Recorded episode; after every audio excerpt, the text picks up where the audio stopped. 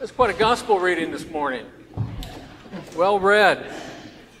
Don't you just love those gospel stories that put us in direct relationship and friendship with God on our side? We could just slide through life with no problems, right? I wish I had one of those gospel stories today. But instead, we have this Everyone who acknowledges me before others, I also will acknowledge before my Father in heaven. But whoever denies me before others, I also will deny before my Father in heaven. Do not think that I have come to bring peace to the earth. I have not come to bring peace, but a sword. Is this the good news we've been waiting for? a sword? I struggle with this. I don't mean just struggle to unpack the words of the gospel. I mean, I struggle with this in my own personal daily life, struggling with, with what the gospel reveals about us, what it reveals about me. I struggle with what the gospel reveals about Jesus today. Don't we prefer the, an easy, feel good gospel, a gospel that says, relax, all will be well? I know I'd like one of these today. Sometimes I dream about a gospel narrative that affirms my life just as it is, and then sends me off on my merry way. No doubt I would welcome a gospel that's a joy to preach, and that's easy to hear and comfortable to live with, but that's not what's on today's menu. As the gospel writer tells it, Jesus has taken his sword and he has drawn a line in the sand.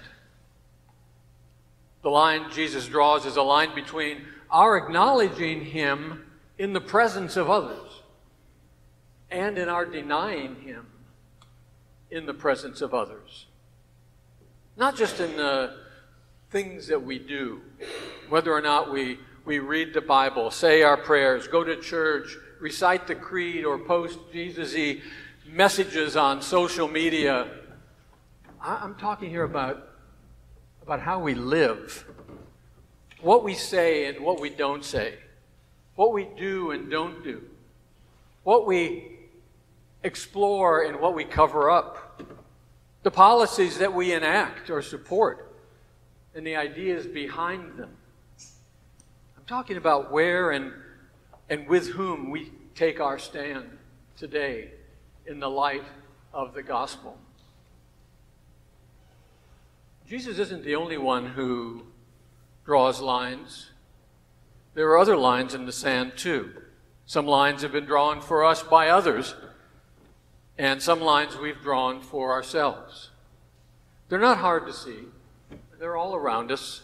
Look at some of the lines that have, have been drawn. They're going to sound familiar to you. Lines around our heritage of racism, around the place of Confederate monuments in our communities, around who is and who isn't welcome in America today and why.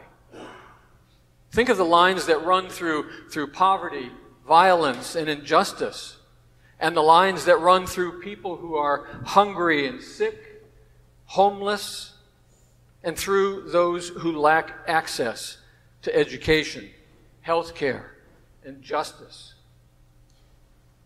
What does the line that Jesus drew have to do with these situations?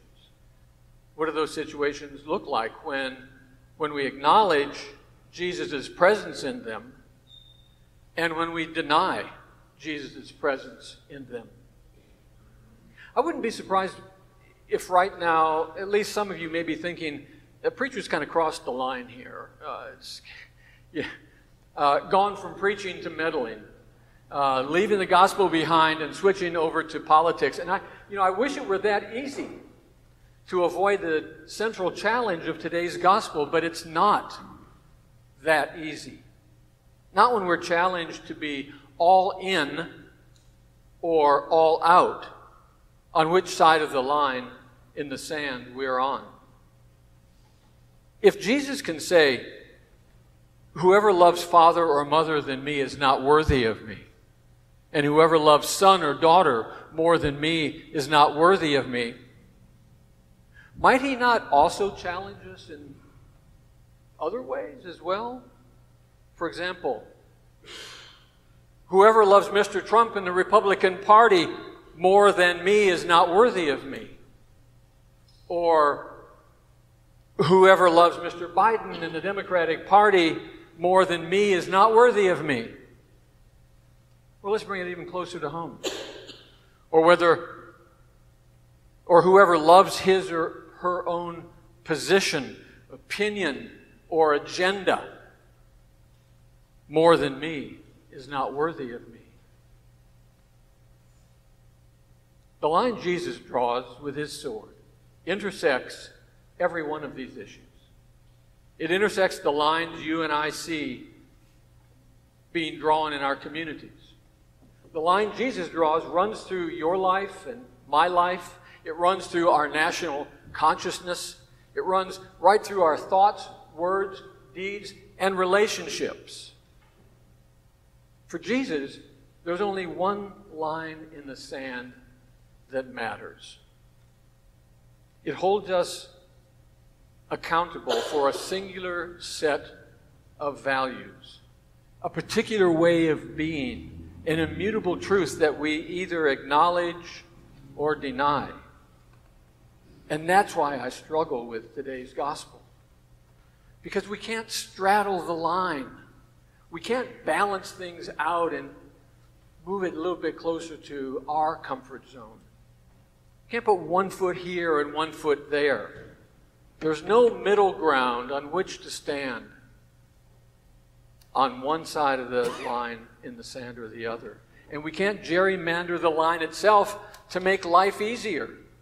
If you want to know where Jesus stands, what he stands for, and with whom he stands, don't look in the high places. Look for the places of brokenness and unease in our midst. Look for moments of love and justice, compassion, peace. Look for people who are hurting, who are marginalized, who are oppressed, who are devalued. That's where we see Jesus drawing a line in the sand and taking a stand. What lines are being drawn in the sands of your life today? What's being revealed to you? What's being revealed to us? What's being asked of us? Are we acknowledging Jesus' actions in our lives? Are we ignoring him? Are we denying him? In the Jewish tradition, there's a collection of ethical teachings. In one of the teachings, the rabbi says this It is not your responsibility to finish the work of perfecting the world, and neither are you free to back away from it. Let me, let me just say that again and let it sink in. It is not your responsibility to finish the work of perfecting the world, but neither are you free to back away from it. I extend that reminder to each one of us this morning in our own context. It is not our responsibility to finish the work of perfecting the world, but neither are we free to back away from it. When you look at the lines Jesus has drawn in your life today, where do you stand? For what do you stand? With whom do you stand? Whatever you need, ask for it. God is here. Whatever you need, wait for it. God hears us. Whatever you need, expect it. God is on our side. Amen.